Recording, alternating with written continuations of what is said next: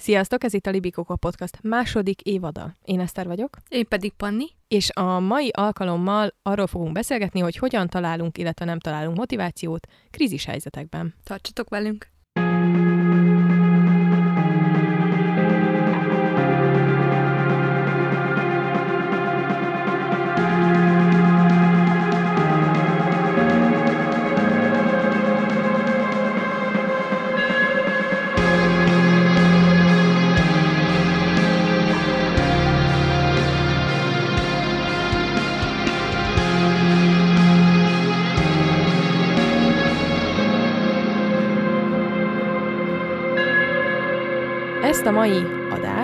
Március 30-án vesszük fel 2022-ben, és amikor készültem erre az adásra, akkor rájöttem, hogy hónapra pontosan 2020-ban, két évvel ezelőtt tört ki a koronavírus járvány, vagy legalábbis hivatalosan Magyarországon akkor kezdődtek meg az intézkedések, és hogy ez a koronavírusnak a harmadik éve, de erről ugye most viszonylag keveset beszélünk, mert hogy februárban kitört a közvetlen közelünkben egy háború, aminek egyelőre beláthatatlanok a következményei. Ráadásul ezen a héten választás is van. Jaj, Magyarországon, úgyhogy ez még pluszban nem segít az ember mentális egészségén. Szóval, hogy arra gondoltunk, hogy mivel egy ilyen sorozatos krízis helyzetként is lehet ezt az elmúlt két évet értékelni, ezért érdemes lehet átbeszélnünk azt, hogy egyáltalán hogy vagyunk most így a motivációkereséssel kapcsolatban, mert hogy ettől függetlenül az élet megy tovább, és funkcionálni kell, mint teljes értékű ember ebben a társadalomban. Egyébként az érdekes, hogy valakiről mondták most a héten, hogy koronavírusos lett, és nekem az a reakció, hogy ez még, még létezik? És nem, nem amiatt szerintem, hogy most már így, így nálunk is teljesen eltöröltek mindenféle korlátozást, hanem szerintem amiatt, hogy ugye mi is januárban elkaptuk, és akkor az adott egy ilyen hamis megnyugvás érzést, hogy most már most már legalább minket nem érhet baj, ami egyébként még csak nem is igaz. Szóval nem tudom, hogy emiatt-e, vagy, vagy amiatt, hogy igen, most akkor van, van egy még nagyobb baj, vagy hogy csak úgy amúgy megjött a tavasz, és akkor így az embernek az agya átáll egy ilyen más üzemmódba, de hogy így, így néha elfelejtem most már így a mindennapokban, hogy még akkor koronavírus is van. Egyébként szerintem most ezt így a megszokott eltérően kezdhetnénk azzal, ezt a mai alkalmat, hogy átbeszéljük, hogy így melyikünk hogy van, meg hol van így lelkileg, meg mentálisan. Mert te ugye hónapokig gyakorlatilag az Antarktiszon voltál. Úgyhogy az eléggé egy másik életszituáció, mint amiben mondjuk én voltam az elmúlt hónapokban, és ö, van egy olyan érzésem, hogy egy kicsit máshol vagyunk így. Motivációkeresés szempontjából is, de úgy lelkileg meg mentálisan is. Aztán nem biztos, hogy így van, csak kíváncsi vagyok, hogy hogy vagy, Panni? Most abban vagyok, hogy, hogy így nem tudom, hogy miben vagyok. Meg ugye tegnap így a férjem is kérdezte, hogy nem, valamit kérdezett, és akkor mondtam, hogy nem tudom, és akkor kérdezte, hogy mit tudsz, és akkor mondom, hogy nem tudom, kérdezzél valami könnyűt. Milyen például... kedves! Ha meg kérdezi valami könnyűt, például azt, hogy hogy vagyok, és akkor utána mondtam, hogy jaj, nem, nem, igazából erre tudok válaszolni, hogy hogy vagyok. Szóval, hogy igen, tehát mi eltöltöttünk négy hónapot egy hajón az Antarktisz környékén. Már vegyes érzésekkel mentem bele ebbe az egész szituációba, több szempontból, de hogy az egyik az az volt, hogy hogy lesz összeegyeztethető egy luxus hajón a munka az Antarktisz körül, az én fenntarthatóságra való törekvéseimmel, meg az ezzel kapcsolatos munkámmal. És akkor lejárt a négy hónap, és akkor most megint ugyanott tartok, hogy most akkor így ho, ho, hova tovább, vagy hogyan tovább, vagy, vagy mit, mit, mihez akarok kezdeni az életemmel. Igazából nem változott olyan nagyon sok minden, tehát hogy nem voltak ilyen, nem tudom, világot megrengető, vagy hitet megrengető tapasztalataim ott, sőt, inkább visszaigazolt dolgokat, az, amit ott megéltem, de ennek ellenére is azért olyan, olyan nehéz vissza, visszarázódni a való életbe, meg a felnőtt életbe, meg abba, hogy kell mosni, főzni, takarítani, számlákat fizetni. Jó, mondjuk a számlákat ott onnan is fizettünk, de hogy, tehát, hogy érted, hogy nem, nem volt meg ez a mindennapi... Rutin. Igen, tehát hogy egy teljesen más, más rutin volt, egy, egy buborék, amiben takarítottak helyettünk, meg főztek helyettünk, mert nekünk tényleg csak a munkával kellett foglalkozni. Egyébként erről fogunk majd külön beszélgetni, a Panninak az élményeiről ezzel kapcsolatban egy külön epizódban. Szóval, ja, egyetértek abban, hogy valószínűleg így, így eléggé másban vagyunk, vagy nem tudom. Tehát, hogy nekem, nekünk mondjuk nagyon jót tett az, hogy így el tudtunk szakadni a való életnek a, a problémáiból, vagy hogy úgy, amíg a hajón voltunk, az, tehát hogy nem az, hogy ott, hogy akkor minden rózsaszín volt, sőt, nagyon nehéz volt, meg nagyon stresszes, de hogy bármilyen kihívás volt, úgy valahogy benne volt az, hogy ez átmeneti, és hamarosan vége lesz, és amikor szar is, valahogy kibírjuk, és le fog járni, és hazamegyünk, és más lesz. Tehát, hogy, hogy ilyen szempontból sokkal könnyebb volt azt lelkileg feldolgozni, mint, mint azt, hogy most akkor igen, a szomszédban van egy háború, és így senkinek nincs fogalma sem, hogy akkor mi, mi lesz mondjuk egy hét, egy hónap, egy év múlva. És egyébként mióta visszajöttetek azóta, ez miben változott meg benned, ez az egész? Így érzésre. Mert hogy azt értem, hogy van, ha valaminek van egy, egy eleje, egy közepe, meg egy vége, akkor az könnyebben kibírja az ember, hogyha nehezebb. De amikor saját magadat kell mondjuk motiválni, csak hogy a témáknál maradjunk, így az életeddel kapcsolatban, úgy, hogy mondjuk történik egy csomó olyan dolog, amitől úgy érzed, mint hogyha kirántanák alól a talajt, mert ezt én például megélem most, akkor ilyenkor mi újság? Hát például így a munka terén, vagy úgy, ami a blogírást, meg a tartalomkészítést illeti. Amikor a hajón voltunk, sokkal több motivációt éreztem rá. Akkor is, hogyha sokkal stresszesebb, meg fáradtabb voltam általában, mm, mert hogy úgy nagyon éreztem azt, hogy kell valami kreatív tevékenység, és akkor a, a kis szabadidőmet, ami volt, azt szívesen áldoztam arra, úgymond idézőjelben. Most meg, hogy hazajöttünk, és így ez egyetlen tevékenységem, sokkal nehezebben veszem rá magam, hogy bármit is csináljak, de lehet, hogy ez összeköthető azzal, hogy most így nagyobb nyomást teszek magamra. Mert hogy azelőtt úgy volt, hogy a semminél bármi jobb. Tehát, hogyha ha nem tudom, ha havonta két Insta posztot teszek ki, az is valami, és akkor már így, így jól érzem magam, hogy, hogy akkor alkottam valamit, meg hogy ugye a, az olvasóimnak is valamit nyújtok. Most meg már, hogy így minden nap csinálhatnám, azt érzem, hogy oké, okay, akkor a havi kettő nem elég, meg a heti kettő sem biztos, hogy elég. Így És sok... akkor már el se kezded? Mert hogyha nem elég, akkor minek elkezdeni? Próbál, próbálom, próbálom lassan felvenni ismét a fonalat. Tehát, hogy így direkt, amikor hazajöttünk, akkor tudatosan odafigyeltem arra, hogy ne az legyen, hogy akkor az egyik kiégésből átmegyek egy másikba, vagy hogy így ahelyett, hogy feldolgoznám az elmúlt hónapok történéseit, így belefolytok mindent egy másik munkába. Tehát így, így ö, próbáltam erre odafigyelni, hogy tényleg pihenjek, és akkor lassan kezdjem el ismét a tevékenységeimet. Tehát legyen átmenet. Pontosan, de közben megérzem azt, hogy ez a, ismét ez a, ez a nyomás, amit én teszek egyedül saját magamra, hogy túl lassú vagyok, meg hogy többet kellene. Uh-huh. De hogy közben meg, közben meg azért volt egy szünet. És nem tudom, hogy ez, ez jó-e, vagy rossz. Tehát, hogy, hogy te, te hogy érzed? Neked jó lesne most, ha így négy hónapig kivonulhatnál az életedből? Azért nagyon érdekes ez a kérdés, mert amikor arra ébredtünk, hogy kitört a háború, ami, amit egyébként Levi előtte már hónapokig mondott, hogy meg fog történni, meg mondtam neki, hogy Levi, kérlek, nem történhet meg. Koronavírus van. Ilyenkor nem történnek ilyen dolgok. Tehát, hogy bennem is bennem volt ez, hogy egy szar után nem történhet még egy szar. Hát meg egyébként is 2022-ben Európában. Háború. Hagyjál már. Igen, és akkor egyik reggel arra ébredtünk, hogy hát kitört, és akkor az volt az érdekes, hogy egész nap az volt bennem, hogy egy, egy ilyen megkönnyebbülést tesztem, hogy na, akkor ez most megint egy olyan szituáció, mint a korona volt, hogy itt van egy olyan lehetőségem, hogy így széttárjam a kezemet, és azt mondjam, hogy akkor most három hónapig nem csinálok semmit, mert ilyen szituációban nem lehet dolgozni, ilyen körülmények között nem lehet dolgozni. És aztán rájöttem, így, ezt így egy napig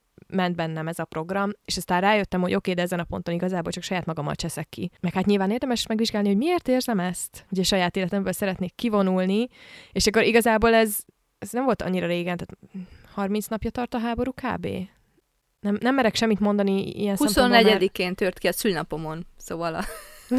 Boldog szülinapot. Ja.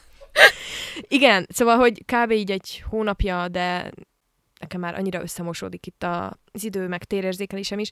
De a lényeg az, hogy nekem így ez olyan szempontból segítség volt, hogy egyrészt ránéztem egy kicsit őszintében arra, hogy akkor most az életemben mik azok a dolgok, amik elől én menekülni szeretnék, és hogy azokon hogy tudok változtatni, mert hogy azt éreztem, hogyha most megint hagyom, hogy valami külső tényező beleszóljon abba, hogy én saját életemet hogyan akarom élni, vagy elhitesse velem, hogy semmi értelme nincsen semminek, hogy az nem biztos, hogy egy célra vezető dolog, mert hogy a korona már így is elvett jó sok időt, meg lehetőséget, és hogy nem tudom, szerintem ez csak egy ilyen megküzdési mechanizmus amúgy, de úgy érzem, hogy ez jobb, mint amikor a koronavírus alatt három hónapra egyáltalán nem is emlékszem, mert olyan sokba voltam. Fun times! Egyébként nekem, tehát amikor, amikor kiderült össze, hogy megyek én is a hajóra dolgozni, akkor én meg pont abban voltam, hogy így tele voltam motivációval, meg energiával, meg nagyon sok tervem volt a bloggal kapcsolatban is, meg hogy hogyan akarom a vállalkozásomat építeni, és ez volt egy másik dolog, ami miatt így aggódtam, hogy hogyan fogja ez az egész élmény befolyásolni, azt a lendületet, meg úgy egyáltalán az elképzeléseimet. És ugye általánosságban jól voltam egyébként, jó, mondjuk azt számítva, hogy nem kerestem pénzt, amiről szintén beszéltünk már, hogy az azért eléggé meg tudja viselni az embert. hogyha, még akkor is, hogyha, hogyha eltartják, vagy lehet, hogy főleg akkor, hogyha eltartják, nem tudom. Aztán meg amikor a hajón voltunk, akkor így nagyon sokszor elmondtuk, hogy csak azt akarjuk már, hogy hazamenjünk vissza a csendes, nyugos, nyugodt kis életünkbe, és hazajöttünk, és teltek a napok a csendes kis nyugodt életünkben, és így voltak esték, amikor így teljesen bepánikoltam ezen, hogy most akkor ez ennyi? ennyi az életünk? Mert a hajón, amennyire nehéz volt a ritmus, így adott volt, hogy reggel mikor kell felkelni, hova kell menni, mit kell csinálni, ki van körülötted, sok ember volt körülöttünk, és így, így nem volt időnk egyszerűen azon gondolkozni, hogy mit akarunk csinálni, mert hogy mindig megvolt, hogy mit kell csinálni. És miután hazajöttünk meg, akkor így, így nagyon, tehát minden este kávé vacsora után így feljön az a kérdés egy idő után, hogy és akkor most mit csináljunk? és én, én már így az ilyen, nem tudom, negyedik, ötödik kell este után, amikor, amikor felmerült ez a kérdés, hogy mit csináljunk, így éreztem, hogy úristen, én így nem tudok élni. Ami egyébként vicces, mert egyébként így akarok élni, csak hogy így annyira sokkol, sokkolt szerintem a változás, így a, a teljes 120%-on pörgés, és a nyugi között, hogy így, így nem tudtam mihez kezdeni vele. Azóta egyébként most már jól vagyok, de, de volt úgy egy hét, amikor nem tudtam mihez kezdeni így ezzel a hirtelen jött sok csenddel, meg szabadidővel, meg választási lehetőséggel. Én általában a szabadságok alatt érzem magam így. És akkor jövök rá mindig, hogy olyan magas szinten pörgök a mindennapokban, hogy a szabadságnak a fele azzal megy el, hogy megpróbálok átkapcsolni. Uh-huh. És aztán mikor átkapcsolnék, akkor mehetek vissza. De nem tudom, nekem nem jó érzés amúgy. Erre, erre jövök rá így, hogy nem szeretek úgy semmit se csinálni. Vagy hogy mondjam. És ezzel alatt azt értem, hogy, hogy azzal így el vagyok, hogy egy-egy nap így, nem tudom, olvasok, meg filmet nézek, de hogyha nekem ezt húzamosabb ideig kell csinálni, teljesen készen vagyok tőle. Hogy ez most valami maradék a traumáimból, vagy van bármi, nem tudom, tehát hogy ez most a munkamániával összefüggő dolog, vagy teljesítménykényszerrel, vagy bármivel, azt nem tudom, de valahogy ö, nem esik jól nem tenni semmit se. De mit érzel olyankor? Azon hogy nem esik jól? Az, hogy nem, most már, most már sokszor nem azt érzem, mint régen ilyenkor, hogy de dolgoznom kéne, meg de hogy ezzel is haladni kéne, meg nem tudom, amiben amúgy vállalkozóként szerintem tök könnyű belesni, mert mindig kell van do- haladni, hanem inkább azt érzem, hogy van bennem egy ilyen belső késztetés arra, hogy úgy tegyek valamit, aminek úgy érzem, hogy van értelme, így a saját kis életemből, tehát nem így világ szinten, vagy nem tudom. És ehelyett itt most elvileg pihennem kéne. De nekem az nem pihenés, hogy fekszem és azon pörgök, hogy de amúgy szeretnék csinálni valamit, de nem lehet, mert most pihenni kell. És nem tudom, ennek mennyi értelme van, de én ezt szoktam megélni a szabadságokon, úgyhogy nagyon jó dolog velem elmenni nyaralni. Jó, de akkor az olvasásnak nincs értelme? Van egy bizonyos szintig, de ez nálam így kifúj egy, tehát hogyha van egy egész napom csak olvasni, tök jó. Egész nap csak olvasok. De hogy másnap is ugyanezt csináljam, nem. Tehát, hogy nekem sokkal jobban működik az, hogy, hogy akár ha csak pár órát valami tevékeny, idézőben tevékeny dolgot csinálok, és utána ülök leolvasni, vagy utána játszom, vagy utána festek, vagy mit tudom én, utána van egy hobbi tevékenység, amit csinálok, az sokkal jobban esik, mint az, hogy napokig nem csinálok semmit, csak a hobbi tevékenységeket. Egyébként szerinted ez nem függ össze azzal, hogy mennyire a technikához vagyunk kötve? Meg hogy így hozzá szoktunk ahhoz, hogy több böngésző ablak van megnyitva, meg nem tudunk néhány percnél tovább figyelni valamire. Mert hogy néha én, én például, amikor én olvasok, néha ezt érzem, hogy már nem tudom azt csinálni, mint gyerekkoromban, hogy órákon keresztül és napokon keresztül bújjak egy könyvet, mert úgy 20 perc után azt érzem, hogy valamit kell csinálnom. Hát, biztos benne van, de egyébként nekem például ilyen problémám nincs, tehát hogyha nekem olyan időszakom van, akkor simán órákig olvasok. Tehát, hogy nem, nem ezt érzem. Én egyébként már gyerekként is olyan voltam, hogy nem nagyon tehát én nem voltam az a típusú gyerek, aki csak fekszik a tévé előtt napokig, ami nem egy értékítélet, hanem egyszerűen csak egy, egy ilyen önismereti dolog, amire rájöttem, hanem nekem mindig volt valami. Tehát, hogy valami projektet mindig csináltam, hogyha nem az iskolába kellett valamit csinálni, akkor magamnak gyártottam valamit. Tehát mit tudom, én magazint csináltam otthon, megtanultam hímezni, szóval, szóval, hogy itt most nyilván inkább a kreatív tevékenységekre gondolok, de most mondok egy konkrét példát. Így az elmúlt hetekben én úgy küzdöttem meg a stresszel, hogy amikor nem dolgozom, nyilván, akkor kitaláltam magamnak egy másik projektet, tehát például az elmúlt egy hétben egy videóeszét írok arról, hogy a Bridgetonnak kellett történelmileg hitelesnek lennie. És akkor ez egy olyan dolog, ami, ami most kérdés, hogy munka-e ez, vagy nem. Ez a másik YouTube csatornára fog be felmenni, nem a munka YouTube csatornámra, de hogy ezzel töltöttem mondjuk a szombatomat. De teljesen kikapcsolt, nem azon pörögtem, hogy mi történik a világban, nem stresszeltem magam, de közben mégiscsak egy szellemi tevékenységet végeztem. Uh-huh. És mhm. nyilván, mivel ez egy videó lesz, ezt fel fogom venni, és meg fogom vágni, miközben a videóvágás a munkám. Tehát akkor most kérdés, hogy ezzel az idézőjelben szabályok szerint foglalkoztatok a hétvégén, amikor pihenni kellene, vagy ez nem számít pihenésnek?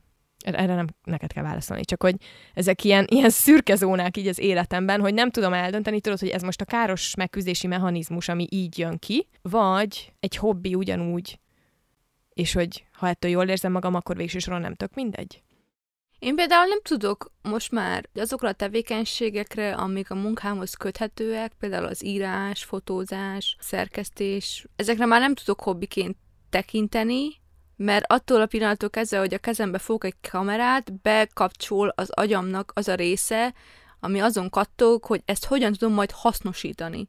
Tehát, hogy, hogy akkor lesz-e belőle blogbejegyzés, vagy lesz-e belőle instapost, vagy hogyha megtartom magamnak, akkor az pazarlás-e. De, hogy Ó, így... ezt imádom. Tehát, imádom. Ez, amiről, amiről beszéltünk az első évadban, hogy magáért a tevékenységért csinálni valamit, én ezt már nem nagyon tudom, nem tudom csinálni olyan dolgokkal, amik köthetőek a munkámhoz, de például amit elkezdtem most, amióta hazajöttünk, és ami nagyon kikapcsol, az a, az a scrapbooking, ez az ilyen, ez a nem tudom, random kis papír fecnik, meg matricák ragazgatása noteszekbe. Na, az például teljesen olyan, hogy így, jó, nem azt mondom, hogy, hogy nem fogom majd lefotózni, meg feltenni Instára, hogy én csinálok ilyent, de hogy amikor benne vagyok, így, így abszolút semmiféle elvárásom nincsen magammal szemben, csak úgy arra koncentrálok, hogy, hogy számomra abban a pillanatban esztétikus legyen a végeredmény. Hát én elkezdtem festeni akvarellel, és egy ponton rájöttem, hogy amúgy ez így a munkámban is egy csomót segített. Nyilván. Mert hogy a színkeveréssel foglalkozom egy csomót, és a color grading az egy külön szakma a videózásban, ugye, hogy hogyan legyenek megszínezve a, az egyes jelenetek, szóval nyilván ezt is át tudtam forgatni arra, hogy ez mennyire egy hasznos tevékenység, de nekem az például tök sokat segít abban, hogy ezek az ilyen irányis elvárások magammal szemben így enyhüljenek. Mert hogy nem lehet egy profi szintről kezdeni egy akkor elfestést, még akkor sem, hogyha amúgy tehetséges vagy rajzolásban. Én nem vagyok tehetséges rajzolásban, én csak sokat gyakorolok. Iszonyú sokszor ülök együtt a frusztrációmmal, ami előjön olyankor, hogy nem vagyok elég jó, ez nem annyira jó, hogy meg lehessen mutatni másoknak, ugye? Meg hogy ez hogyan lesz majd hasznos, meg hogy hogyan kellene ebből is bizniszt csinálni, és akkor így ez nekem egy, egy ilyen, ilyen önterápia, hogy ülök ezekkel az érzésekkel, elviselem őket, és aztán elmúlnak egy idő után. Amióta megtanultam ezen így felül emelkedni, az például egy olyan tevékenység, amit teljesen kikapcsol és fel tud tölteni. Uh-huh.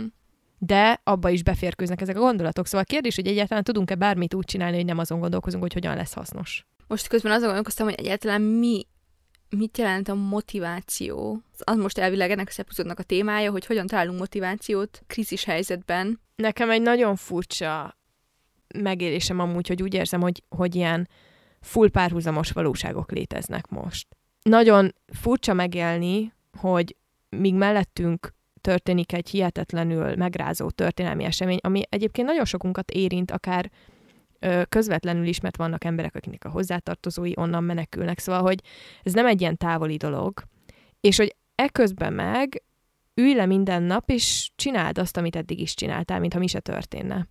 És tervezgessél úgy, mintha mi se történne, és vonatkoztassál el mindentől, és szerintem ez a social médiában ugye főleg kiéleződik, hogy akkor most ö, posztoljál, mintha mi se, mi se történne, vagy ne posztoljál.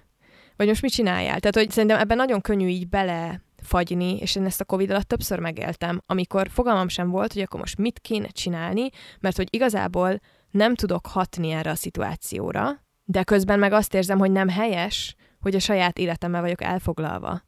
Szóval, hogy nem tudom, hogy te ezt így hogy érted, hogy mire gondolok, de hogy ezekben a szituban azért volt az, hogy én a COVID, Covid-nál úgy voltam, hogy volt olyan, hogy, hogy heteken keresztül ilyen napi 10-12 órát végig dolgoztam szünet nélkül, mert akkor azt éreztem, hogy ez egyetlen dolog, amit tudok befolyásolni, ez a munka. És akkor arra a motivációm nem az volt, hogy azért, mert jól akarom elvégezni a munkámat, hanem az volt a motivációm, hogy ne kelljen addig sem másra gondolni. Uh-huh. Csak túl, túl, túl kell élni a napot. Túl. Így van. Uh-huh. Így van. Én egyébként azt gondolom, így összességében, hogy azzal senkinek nem segítünk, hogyha leállunk a saját életünkkel, vagy hogyha így nagyon lemegyünk ezen a, a sötét spirálon. Egyrészt nem tartom reálisnak, másrészt meg tényleg konkrétan mit segítene az ukrajnaiaknak az, hogyha én holnaptól egész nem csak fekszem az ágyban. Tehát, hogy azzal max a saját bűntudatomat tudnám csitítgatni, hogy én nem, nem tudom, nem élvezem az életet, vagy nem haladok az életemmel addig, amíg ők sem tudnak haladni. Én nagyon szeretem a lenne, vászon ruhákat, és az egyik uh, kedvenc kisvállalkozásom, aki lemvászon ruhákat készít, ukrajnai. És, és beszéltem a, a nővel, aki a tulajdonos, és így, így megkérdeztem, hogy tudok, tudunk-e valamit segíteni, elfogadnak-e adományt, vagy valami, és azt mondta, hogy hát, hogy így nem, konkrétan nem mennek ki a bunkerből, szóval nincs, amit a pénzzel sem csináljanak, és az ő esetében bármennyire is abszurdnak tűnik, hasznosabb volt az, hogy emberek megosztották a profilját Instán, hogy ez alatt is növekedjen, hogy amikor majd újra tudja indítani a vállalkozását, akkor ne kelljen a nulláról kezdenie megint. Tehát, hogyha meg így nézed a dolgot, akkor nem -e hasznosabb az, hogyha mi is végezzük szépen a dolgunkat, és pénzt keresünk, és akkor, amikor majd visszaáll valamiféle rend, azt a pénzt majd akkor nem tudom, tényleg megint be tudom abba fektetni, vagy tudok megint tőle ruhákat venni, és akkor azzal tudom őt segíteni. Szerintem egészségesebb, meg hasznosabb arra koncentrálni, hogy te is mondod, hogy mi az, amit tudsz befolyásolni most nem tudok neki segíteni, hogyha nem csinálok semmit, azzal sem segítek, de tudok azon gondolkodni, hogy, hogy a jövőben mi változhat, és hogy arra milyen befolyással tudok lenni. Én ezzel amúgy teljesen egyetértek meg, én is így gondolom, csak közben meg azt látom, hogy amikor ilyen nagyon bizonytalan szituáció alakul ki a világban, akkor az emberek hajlamosak rossz irányba csatornázni a, a tehetetlenségükből kialakuló dühöt.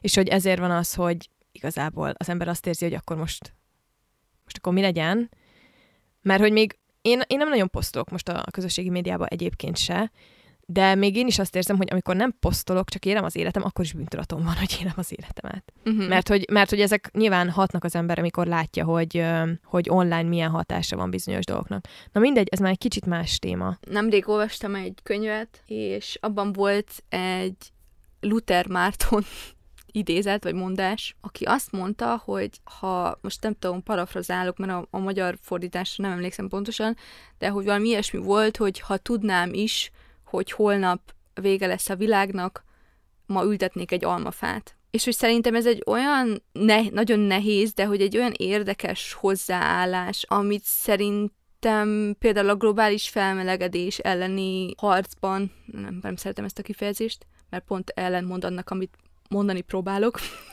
De értelek, igen. De hogy így a fenntarthatósági törekvéseinkben is ez a hozzáállás szerintem nagyon sokat segítene, hogyha az ilyen, tehát hogy nem a, a világ vége narratívára koncentrálnánk, hanem arra, hogy mi az, ami jó az életünkben, és hogy abból mit szeretnénk megőrizni, vagy továbbadni a következő generációknak, és hogy azt mi segíti elő. Szerintem az embernek a minden cselekedetét két érzés motiválja, vagy a félelem, vagy a szeretet, és hogy mind a kettőből meg lehet csinálni, és lehet, hogy az eredmény is nagyon hasonló lesz, csak nem mindegy, hogy te közben hogy érzed magad. Ez egy nagyon bölcs hozzáállás szerintem amúgy. De most komolyan nem, viccen kívül mondom. Csak azon gondolkozom közben, hogy ugye most mire ez az epizód kimegy, addigra már megvoltak Magyarországon a választások. És hogy ö, például nekem most a választások miatti szorongás az teljesen váratlan módon így leuralta az elmúlt két hetemet. Nyilván azért, mert egy csomó ö, olyan, hogy mondjam, olyan dolog dől most el, aminek olyan hatása lesz, ami nagyon soknak, sok embernek fogja az életét érinteni, közvetlen vagy közvetlenül. Erre, egyébként erről nem beszélgetünk szerintem eleget. És köztük vagyok nyilván én is, mert hogy ez az ország lassan kezd élhetetlenné válni az én szempontomból. Bocs, ki fogom mondani, szét lehet miatt a szedni, de nagyon sokan érzik még szerintem ezt így. És hogy ezzel együtt viszont jövőképem nincs. Uh-huh. Mostanában tehát, hogy megvannak a saját kis belső vágyaim, meg céljaim, amikkel kapcsolatban azt érzem, hogy minden nap teszek valami olyat, amit, aminek értelmét érzem, ami egy tök nagy dolog, és nagyon sok embernek ez sem adatik meg.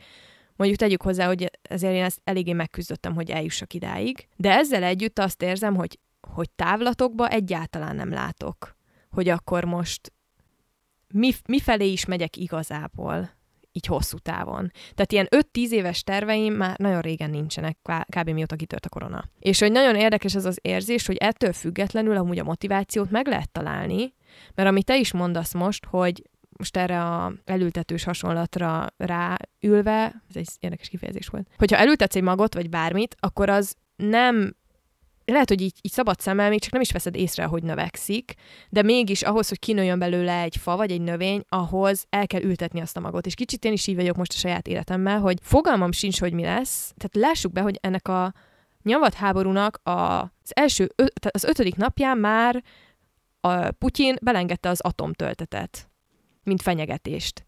És hogy így, amikor ott ülsz, hogy hát ezt aztán tényleg nem tudom befolyásolni, de utána menjél be is dolgoz, mint hogyha mi se történt. Szóval ezért mondom, hogy nagyon fura élmény, de hogy mégis azt érzem, hogy csak van értelme annak, hogy akár csak a következő napra koncentrálva próbáljunk valamit csinálni, mert aztán abból a sok kicsi dologból lesz egy nagy valami a végén, mint annak, hogy ülök egy helyben, és egyébként nekem a szorongásomban a legtöbbet az enyhít, hogyha tevékeny vagyok. Tehát nekem a motiváció megtalálása az igazából most már egy ilyen menekülési módszer, hogy oké, okay, hogyha csinálok valamit, és most nem, nem, csak, nem csak a munkára gondolok, hanem sütök, mondjuk, vagy főzök magamra, vagy gondoskodok magamról, annak ellenére is, hogy most nagyon nehéz megtalálni ehhez amúgy a belső erőt, hogy akár csak normálisan egyen az ember, amikor ilyen felfokozott állapotban van, az hosszú távon abban tök igazad van, hogy azzal segítünk szerintem a legtöbbet magunkon. Úgy érzem, hogy kicsit összefüggéstem volt az egész gondolatmenet, de ebből is látszik, hogy um, mentális egészség szempontjából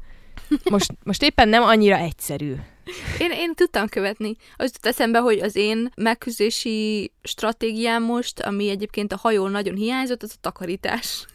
De amikor így azt érzem, hogy így, így nem tudom, hogy mihez kezdjek magammal, vagy hogy így nagyon frusztrál az a sok minden, amire nincsen hatásom, vagy amit nem tudok befolyásolni, akkor veszem szépen a kis rongyokat, és kitakarítom a mosdót, csak hogy lássam, hogy most így néz ki, és 10 perc múlva már mennyivel jobb, és az egyrészt az egy sikerélményt is, másrészt meg azzal beteszek, beteszek egy podcastet, vagy egy, egy hangos könyvet, valamit, és akkor addig sem pörög az agyam a sok, sok mindenen, amit nem, nem tudok kontrollálni. Mert egyébként aki szorongással él, ez a legnehezebb benne talán, hogy így nagyon könnyű belekerülni abba a spirálba. Hogy semminek semmi értelme. Igen, és abból meg aztán nagyon nehéz kijönni. Egyébként ez a Luther Mártonos idézet az Anxious People-ben van, Beckmannek a könyvében, ami szintén ilyen szorongással élő, élő emberek nek a történeteit foglalja össze, vagy hát néhány, néhány ö, nagyon különböző emberét, és így nagyon érdekes, meg nagyon-nagyon vicces. Szóval, aki szorongással él, annak nagy szeretettel ajánlom. Ki nem él szorongással per pillanat.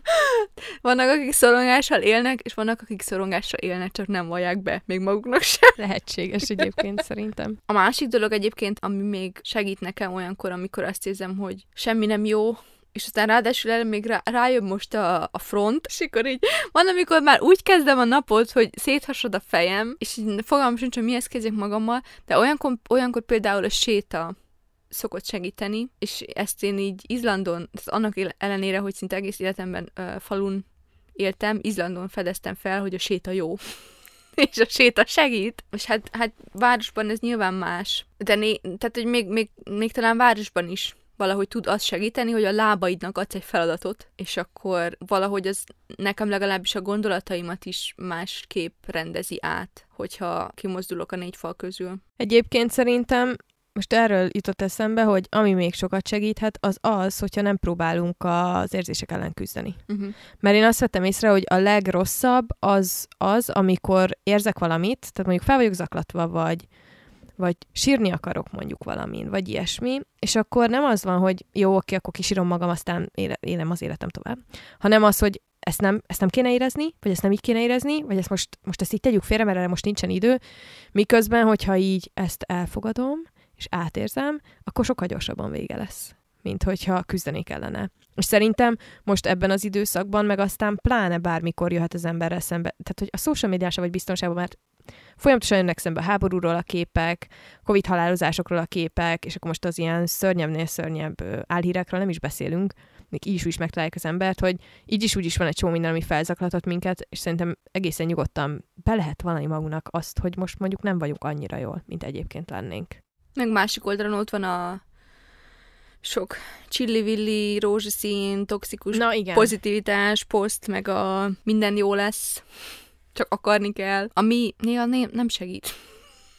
Nagyon nem. Plusz szerintem az is hozzátartozik ez az egész motivációs témához, hogy el kell fogadni, hogy az ember nem tud mindig ugyanannyira motivált lenni. Most, ami, amióta hazajöttünk, így igyekszünk uh, bepotolni néhány ilyen kimaradt mozis élményt, és uh, megnéztük most a napokban az Encantót. Aj, az nagyon jó. És azelőtt meg a Turning Red-et néztük az meg. magyar nyelven Pirula Panda és mindenki nézze meg, nagyon annyira aranyos, annyira jó.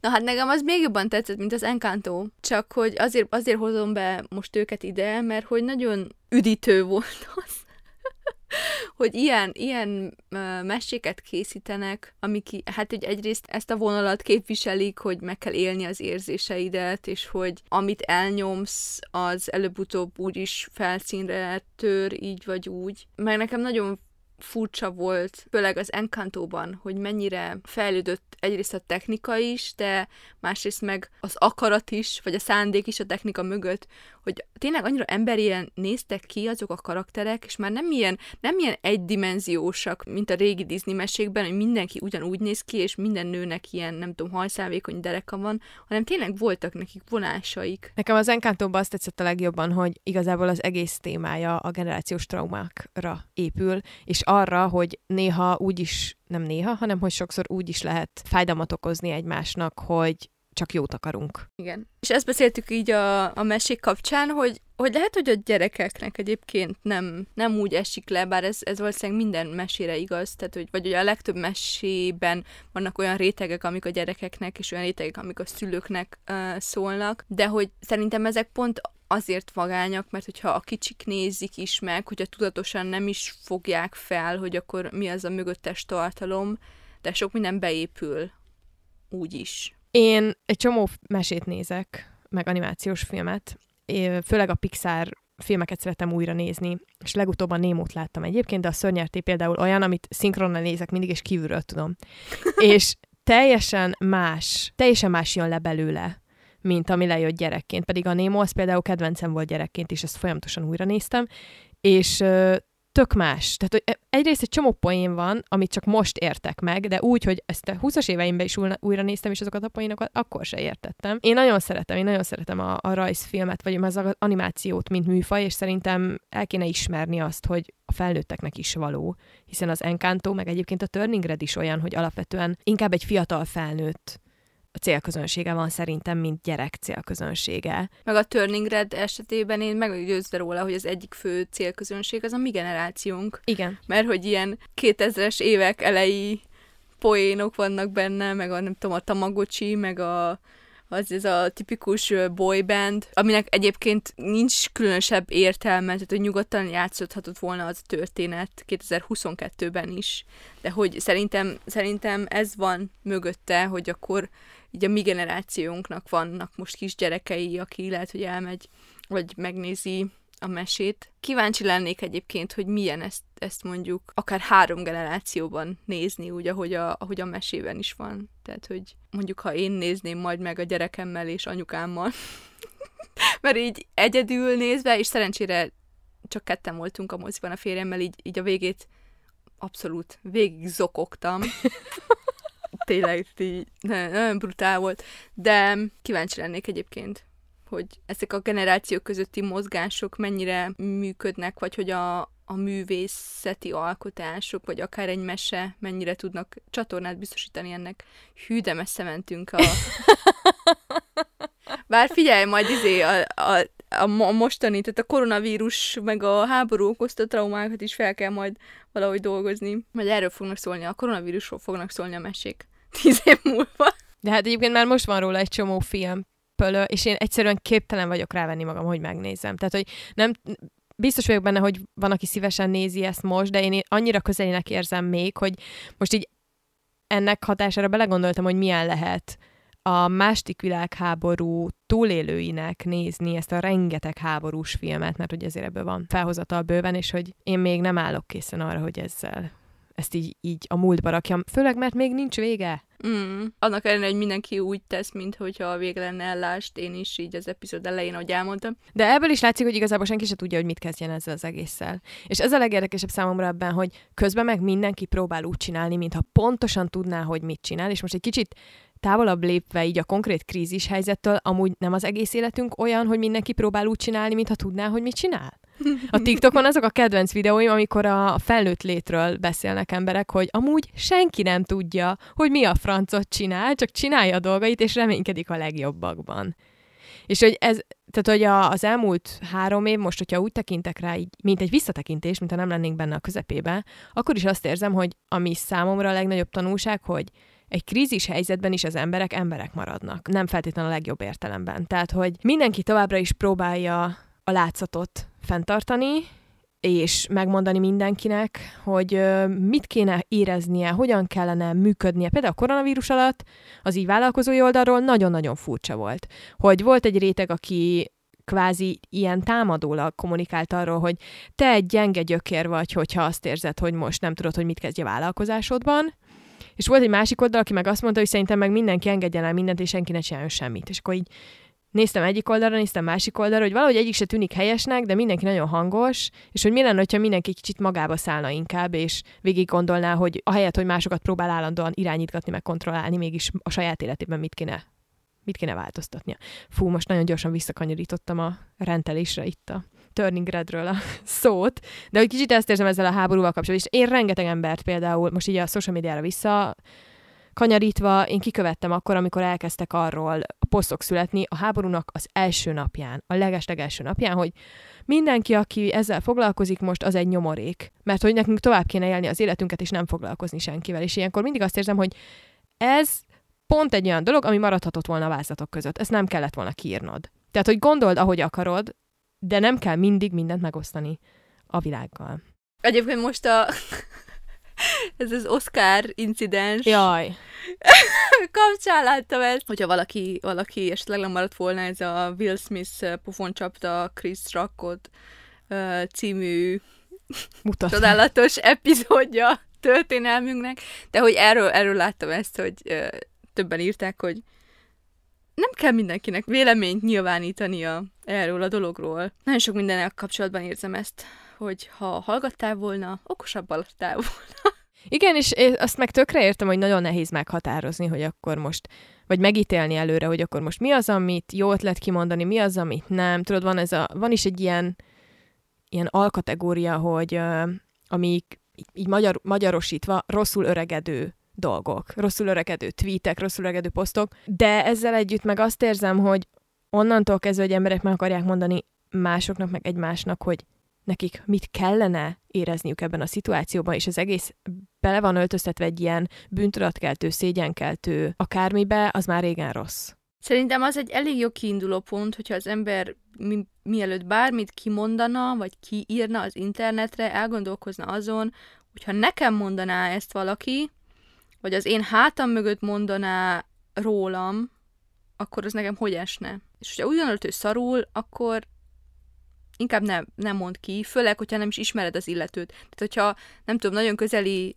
kapcsolatban vagytok, és úgy érzed, hogy elbír a kapcsolatotok egy őszinteségi hullámot, az más, de hogy főleg idegeneknek kifakadni, meg kiosztani az észt olyan dolgokról, amiről valljuk be, neked sincs fogalmat, csak úgy szeretnél tenni, mintha. És ez a, ezek az egésznek egyébként a, a lényege szerintem. Hogy neked sincs róla fogalma. Egyikünk sincs, sincsen róla fogalma. Fogalmunk sincs, hogy mi lesz egy hónap múlva, mi lesz egy év múlva, mi lesz öt év múlva, és hogyha most a koronavírusnak vége is lesz egy ponton, és a háború is lehetőleg ennél nagyobb pusztítással már nem jár. Akkor végre majd megint foglalkozhatunk a globális Na, ezt akartam pont mondani. Tehát, hogy számomra egyébként ez is egy annyira furcsa dolog, amivel így meg kell barátkoznom, hogy olyan nem lesz, hogy nem Jó, lesz már valami, nem lesz. meg kell oldani. Igen. És hogy ebben, ebben az egészben te azért próbálj felnőtt emberként funkcionálni úgy, hogy azok a vágyak, amik vannak a legtöbb felnőttnek, fiatal felnőttnek leginkább, most mondok itt akár saját lakás, gyerekek, család, stb. Ezek egyre messzebb kerülnek, főleg itt Magyarországon most az inflációval meg mindennel együtt. Tisztelt a kivételnek nyilván nem, nem általánosítok, csak hogy annyira furcsa, hogy mindezzel együtt is lehet egyébként motivációt találni a mindennapokba, hogy csináljon az ember valamit magával. Ezt erre arról is szoktunk beszélgetni, hogy akarunk egy gyereket, vagy nem akarunk gyereket, ha akarunk miért, ha nem akarunk miért nem. Azt hiszem, hogy ez is abban a, a Beckman könyvben volt, hogy a gyerekeid igazából nem a sajátjait, hanem valahogy úgy fogalmazott, hogy az élet vágyódás a saját maga iránt. És hogy valahogy ebben is ezt érzem, hogy akkor is megtaláljuk a motivációt, amikor egyébként könnyebb lenne lefeküdni, és sem nem csinálni. Igen, a fű kinő a járdából is. Szerintem ezt pólóra kéne nyomnunk és árulnunk. A fű kinő a járdából is.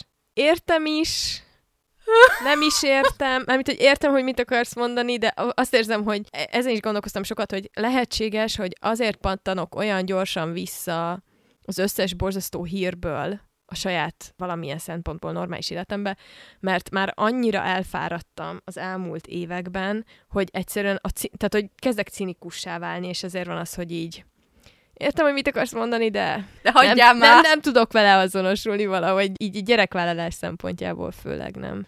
De nyilván ez egy nagyon komplex kérdéskör, amit nem most fogunk kifejteni. Nem tudom, volt, egy volt egyáltalán bármi értem ennek az epizódnak? Ezen gondolkozom. Azon kívül, hogy rendeltünk egy sort. És te bölcsókat mondtál. Amikkel te nem tudsz azonosulni. Nem, egy részével tudok azonosulni. Jó, akkor megnyugodtam. Csak, hogy még egy okos dolgot mondjak. egy ilyen életbölcsességet. Hát, hogy én továbbra is azt gondolom, hogy mindenki csinálja azt, ami neki éppen jól esik, addig, amíg azzal senkinek nem árt. És hogy ebbe beletartozik az is, hogy végezze mindenki a dolgát, és beletartozik az is, hogy hagyjon mindenki mást is, hogy végezze Békén. a dolgát. Igen. Igen. És hogyha ezt az egyetlen, egyszerű kis elvet követné mindenki, akkor nem lenne háború. Ez volt a te tettolkod. Köszönjük, hogy eljöhettünk rá. Egyébként teljes mértékben egyetértek. Tehát ne, nem is nagyon tudok mit hozzátenni. Ez így van, de valahogy ez az, amit nem sikerül megtanulni. Meg a másik dolog, ami még nehéz szerintem, hogy amikor az ember eljutott erre a pontra, hogy ezt gondolja, hogy ne akarja mindenkit megkövezni, aki nem ért egyet. Mármint, hogy nem úgy általában nem ért egyet veled, hanem aki nem követi ezt az elvet, hogy élni és élni hagyni. Na, az már egy másik szint. Oké, okay, igen, csak ezzel mindig úgy vagyok, hogy uh, lehet, hogy nem kell elmennünk ebbe az irányba, de hogy azt érzem, hogy ha valaki téged támad, vagy neked rosszat tesz azzal, hogy állandóan beleüti az orrát a te dolgodba. Tehát mondjuk, mikor megkérdezik tőled, hogy mikor jön a baba, akkor uh, szerintem igenis van joga az embernek meghúzni a határokat. És ez nem arról szól, hogy feltétlenül, hogy akkor uh, dühös vagyok, bár például én mostanában elég sokat töltök azzal a napomból, hogy irányosan dühös vagyok emberekre, akik arról beszélnek, hogy mennyire nincs értelme a választásoknak, mert értem, hogy ez honnan jön, értem, hogy ő ezt érzi, és értem, hogy nem rá kéne mérgesnek lennem, de mégis nehéz nem mérgesnek lenni. Az másik kérdés, hogy a dühömet azt nem pakolom rá. Tehát nem megyek alá, és nem kezdem mondani, hogy te idióta, bazd meg, hogy mondtad ekkora hülyeségeket, szedd már össze magad, hanem azt mondom, hogy oké, okay, kikövetlek téged is. Nem, bele se beszélgetek többet. De hogy értem, amit mondasz, csak ez kicsit olyan, mint a nem toleráns emberek tolerálása, hogy hosszú távon nem érzem, hogy annak lenne értelme. Mindegy, megint ingoványos talajra érkeztünk. Mm-hmm. De ezek nagyon nehéz kérdések. Például amikor így, nem tudom, hogy a, a háború első hetében láttam azt, hogy itt Erdélyben vállalkozók azon kezdtek el stresszelni, hogy az ő béreik emiatt, mármint a, nem tudom, a terembér például, meg a alapanyag árak, hogy fognak emiatt felmenni. Ez is egy olyan nehéz kérdés, mert egyrészt értem, hogy te aggódsz, de valahogy nem tudom, nézzük a nagyobb képet. Ez azért nagyon nehéz kérdés, mert most azzal nem vagyok tisztában, hogy ez a környező országokat mondjuk így gazdasági szempontból mennyire érinti. De például nekem vállalkozóként több tízezer forinttal nőttek a kiadásaim, amiatt, hogy elkezdődött ez a háború, és hogy elszaladt az euró. De én ezt inkább, inkább akkor szoktam felhozni példának, mikor valaki arról magyaráz, hogy semmilyen hatása nincsen ránk ennek az egésznek, úgyhogy lépjünk tovább rajta lépjünk túl rajta, mert most azon túl, hogy ez mennyire érzéketlen ki, kijelentés, azon túl még csak nem is igaz. Mert mindenkire hatással vannak ezek a szankciók, főleg azokra, akik nincsenek például az euró övezetben, így mondják? Szóval akinél nincs euró bevezetve, ami például Magyarország is, és egy ponton megütöttük a 400 forintos eurót. Vagy ott van a másik része, az infláció, hogy hogy konkrétan most napról napra drágulnak a zöldségek, meg egyébként minden, nem kicsit, hanem nagyon, úristen. Ezt ki fogom vágni, ezt a politikai megszólalást.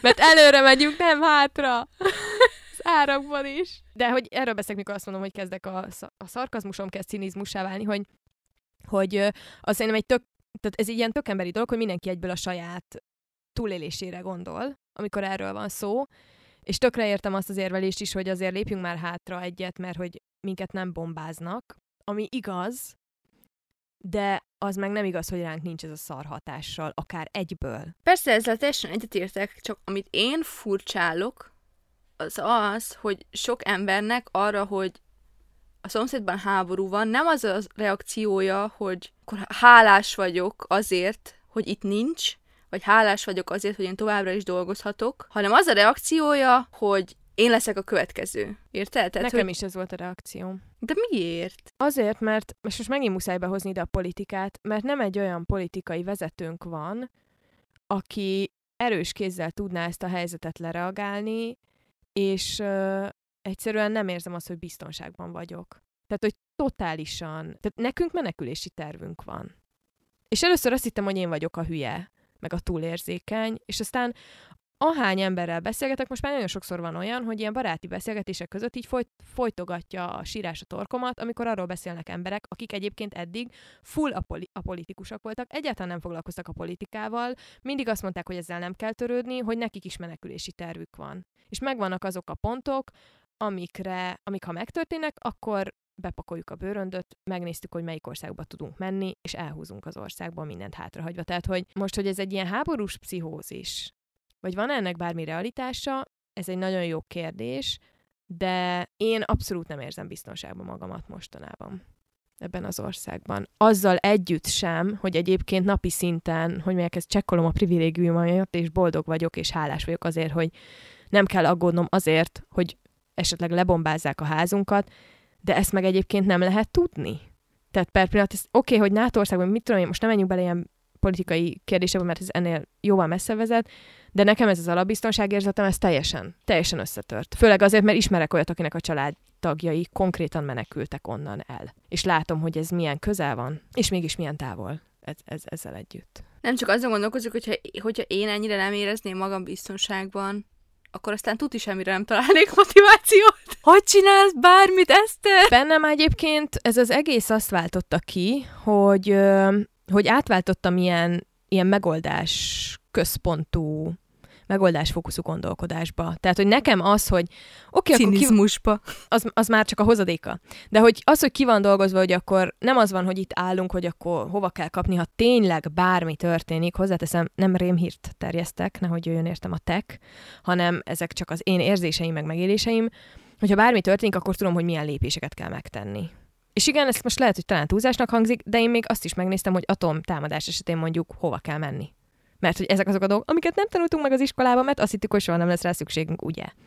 Tehát, hogy ö, nekem az segít, hogy van egy listám arról, hogy mik a teendők, tudom, hogy mi a forgatókönyv, és onnantól kezdve ezt az egészet le tudom rakni, mert hogy ezen túl viszont meg belátom, hogy nem tudom befolyásolni ezt a dolgot. Aha, szóval azt mondod, hogy az információ segít kontrollálni a félelmeidet. Nem az információ, inkább a tervezés. Hát jó, de a tervezéshez kell az, hogy tudjad, hogy mik az opciók, nem? Igen, de például egy ilyen volt, hogy megnéztem, hogy a, az útlevelünk például hogy van. És akkor látom, hogy oké, okay, az rendben van. Van három országban több ember is, aki felajánlotta, hogyha bármi van, bármikor lehet menni, akkor ezt is ki tudom pipálni, hogy oké, okay, akkor tudom, hogy merre kell menni. Össze vannak szedve azok a papírok, amiket vinni kell, ha vinni. Szóval, hogy nem tudom, biztos úgy hangzom, mint az ilyen bunkert építő amerikaiak, akik készülnek a zombi támadásokra, de hogy a lényeg az, hogy ilyenkor, ha nekem az segít, hogy végig gondolom a legrosszabb forgatókönyveket, és arra tervet készítek, és a tervkészítést ezt úgy kell elképzelni, hogy lépések vannak. Tehát, hogy le van írva, hogy ha ez történik, akkor ez van, ha ez történik, akkor ez van, ha ez történik, ez van. És akkor innentől kezdve ezt az egészet én félre tudom tenni, mert azt érzem, hogy amennyire fel lehetett készülni, felkészültem, viszont azon túl felesleges azzal töltenem napi szinten az időmet, hogy azon stresszelem magam, hogy mi fog történni, ha.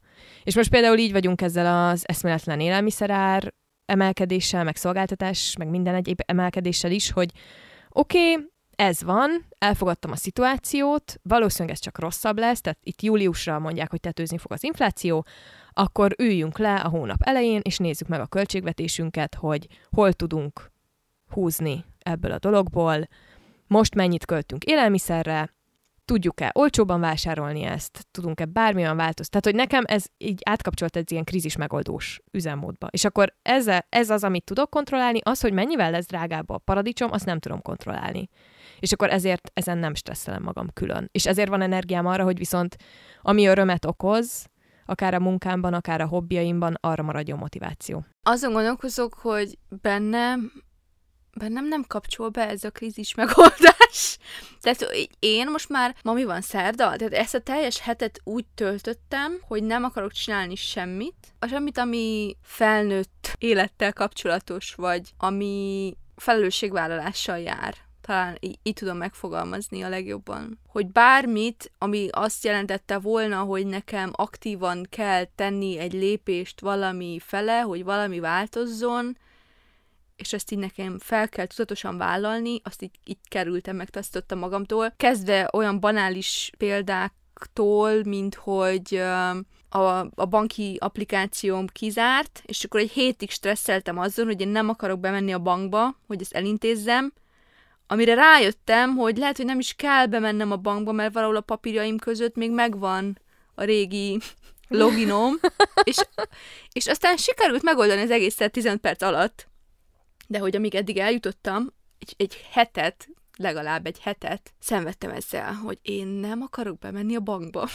okay, de szerintem nem, azért nem lehet összehasonlítani, mert te teljesen másba voltál az előző fél évben, mint mondjuk amiben én voltam az előző fél évben. Szerintem nem veszed eléggé komolyan azt, hogy mekkora környezetváltozással, akár légkörváltozással jár az, hogy te egy hajóról egyik pillanatról a másikra gyakorlatilag két nap múlva, vagy mennyi idő után itthon voltál, és sírtán rátszakadt az, hogy amit addig megszoktál, az teljesen eltűnt. Mert hogy az, hogy megmondják nekünk, hogy mit kell csinálni, azért az ad egy olyan biztonságot, hogy akkor nem kell felelősséget vállalnom ezekért a dolgokért, amiket te is mondtál most többször, és azt újra kell építeni magunkban, hogy akkor mostantól, tehát ezt meg kell tanulni, akár újra, meg újra, meg újra, hogy mostantól viszont kell, és szerintem ebbe tökre belefér azt, hogy az ember azt érzi, hogy hagyom mindenki békén a felnőtt léttel.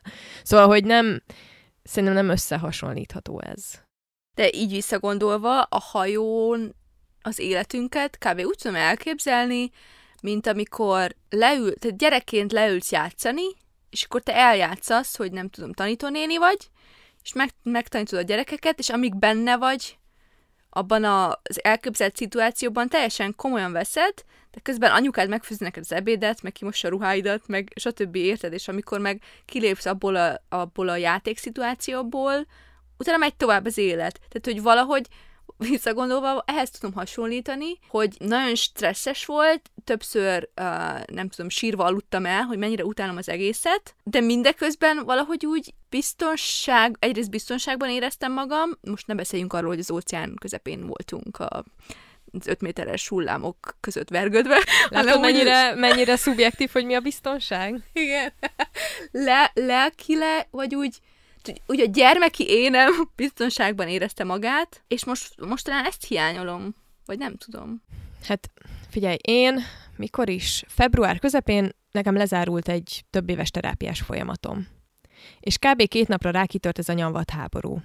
És az volt, tehát az első gondolatom után, amit mondtam, hogy na, akkor most nem kell semmit csinálni, a másik gondolatom az volt, hogy én nem azért küzdöttem ennyit saját magammal, meg saját magamért, hogy most hagyjam, hogy jöjjön valami elmebeteg, és szétveri az egész életemet, meg a biztonságérzetemet, meg mindent. Ami az előbbi elmondott, teljesen elborultnak hangzó um, túltervezés és végig gondolás után lehet, hogy úgy hangzik, hogy Eszter, kérlek, nézd már magadra, miről beszélsz, de hogy ezzel együtt én ezt egy tök nagy győzelemnek él, élem meg, hogy nem az történt, hogy visszahullottam egy ilyen akkor dolgozzunk reggeltől estig, és ne foglalkozunk semmivel, hanem mégiscsak sikerült új megküzdési módokat kifejleszteni egy koronavírus járvány kellős közepén tegyük hozzá, amik azért valamilyen szinten működnek, de hogy nekem azt is tanulnom kell, és ezt így, így visszacsatolva mondom arra is, amit te mondasz, hogy a kríziskezelésben, meg abba, hogy próbálsz napról napra, nem is tudom, jól lenni, abban benne van az is, hogy időnként szarú vagy. És szerintem ez tök oké. Okay. De egyébként ilyen szempontból én is abszolút fejlődésként, vagy előrelépésként éltem meg azt, hogy azt a stresszt, ami a hajós munkával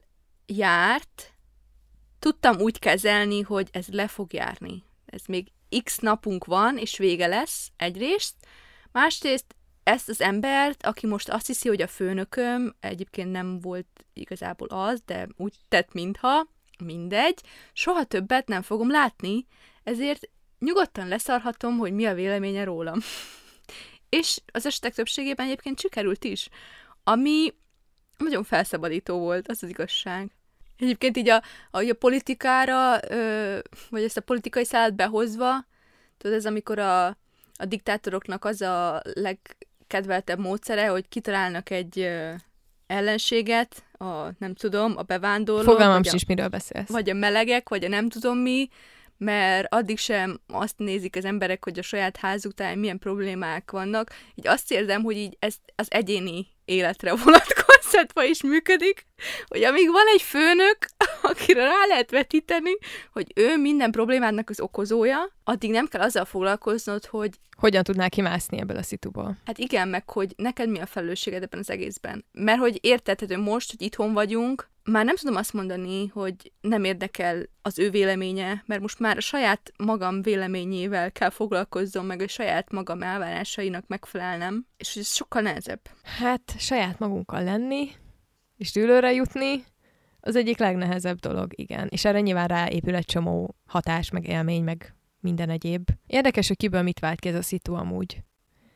Nekem ez, mármint, hogy nem csak ez, hanem ezek a annyit mondtuk már krízis helyzet, hogy lehet, hogy ivós játék is lehetnénk, de hogy az ilyen krízis helyzetek, ezek mit váltanak ki emberekből. Nagyon érdekes nekem ez, hogy ki hogyan küzd meg, csak ilyenkor mindig az jut eszembe, hogy sokat beszélünk ugye a rezilienciáról, és hogy hogyha ezt abból a szempontból közelítjük meg, hogy nem azért kell reziliensnek lenni, hogy akkor a kapitalizmus ki tud szolgálni, és továbbra is tudjál dolgozni, ami kapcsolatban egy csomó probléma felmerült az elmúlt években, hanem olyan szempontból, hogy a saját boldogságodért kell tenned, és igenis nagyon szar szituációban is lehet boldogságot találni, akkor szerintem ez tényleg nagyon fontos, hogy próbáljunk meg tenni magunkért. Meg hogy egy kicsit megengedőbbek legyünk magunkkal, mert én azt vettem észre, hogy azok, akik a legkritikusabbak másokkal, vagy, vagy hogy van? Tehát, hogy azok, akik a legkritikusabbak saját magukkal szemben, azok általában nagyon kritikusak másokkal szemben is. És ez nagyon rossz hatásra tud lenni szerintem így egymásra. Rossz hatásra tudunk lenni ezzel. Legalábbis én ezt tanultam a terápiám során az elmúlt két évben. Hogyha én magammal szemben kedvesebb vagyok, akkor általában kedvesebb vagyok környezetemmel szemben is, és akkor végső soron mindenki nyer. És ez teljesen egybevág azzal, amit te is mondasz arról, hogyha magunkkal foglalkoznánk, és mindenki a saját örömére próbálna odafigyelni, akkor az kevesebb fájdalommal, meg egymásnak ártással működne. Ha Putyin is elment volna terápiára, Szerintem a világnak a vezetőinek a nagy részének el kéne menni a terápia. Én, én lehet, hogy kiírnám ezt kötelezőnek. És tudom, hogy sem értem a kötelező terápiának, de... Vagy ha, ha már, ha, már ha már azzal sokkal előbbre lennénk, hogyha sokkal több női vezető lenne. Erről lesz majd egy epizódunk a másik évadban, úgyhogy iratkozzatok fel, hogy amíg szeretnétek meghallgatni.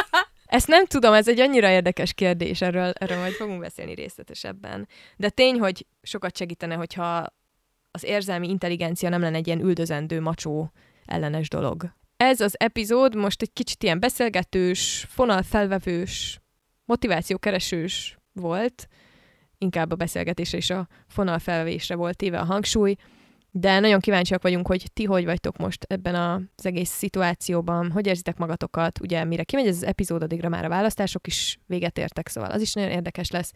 Instagramon meg tudjátok nekünk írni, illetve az e-mail címünkön minden elérhetőséget megtaláltok lent a leírásban. Itt közben már néhányszor utaltunk arra, hogy milyen milyen volt nekem a hajón dolgozni, szerintem így rájöttetek a kis félmondatokból, hogy annyira nem volt jó, de hogy úgy éreztük, hogy ez talán megér egy, egy teljes epizódot, főleg azért, mert hát egy teljesen más élmény volt, mondjuk egy saját vállalkozás vezetéséhez képest, úgyhogy a következő epizódban akkor erről fogunk beszélni, hogy milyen volt Palinak a hajón az Antarktiszon.